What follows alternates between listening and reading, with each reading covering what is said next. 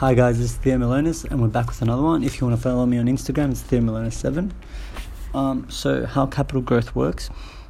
So, the, this amazing increase in your net worth is due to the combined effects of the compounding and leverage, which we talked about earlier.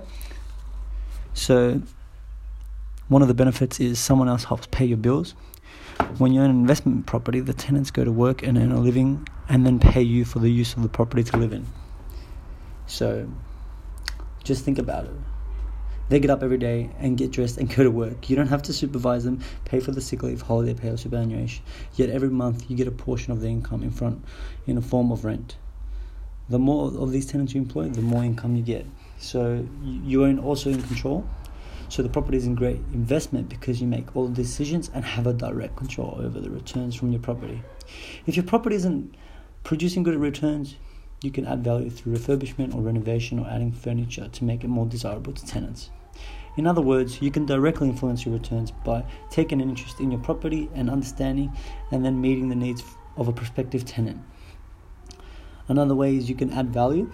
So there's a hundred ways you can add value to your property, which will increase your income and your property's worth. These include little things as coat or paint room, or removing the old carpet and polishing the floorboards underneath. Or you could do a major renovation of or development works, whatever works for you. But there's many ways to add value to a property, and you can definitely do it very easily and have tax breaks in return. Um, so you don't need to sell it. Unlike other investments, when real estate goes up in value, you don't need to sell in order to capitalize on the increased value. You simply go back to your bank and mortgage broker and lend in, and get your lender to increase your loan. So you borrow pretty much against it, and you have more money to spare with and in, invest for either whatever you want to do. You can renovate or you can buy another asset or whatever you want to do. Um, property is an imperfect market. This means that you're more likely to be able to buy an investment below its true value and sell it above its true value. So let me explain. It's like the world of shares is not a completely perfect market, but it's about as perfect as it gets. This is because it's a liquid market where investors are well informed, so I can buy stocks at the same price as anybody else can. In general, the overall marketplace has the same information as I have. Because the most part of the information is equal, the shared knowledge creates a more perfect market. So when we're talking about real estate, I would call it an imperfect market because many people uh, that I know have bought properties as 5, 10 or even 15% below the, the real the real market value. Which means if property was a perfectly good place, you would not be able to buy a property considerably below its intrinsic value. All right, another thing is you can insure against risk.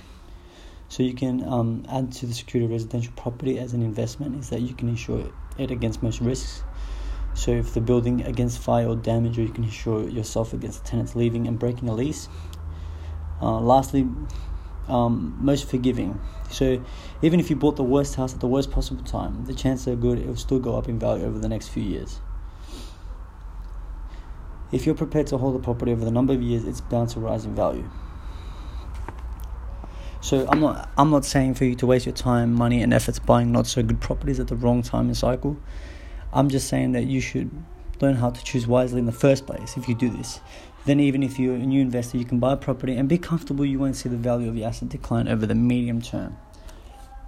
So, there's really no other asset class quite like property.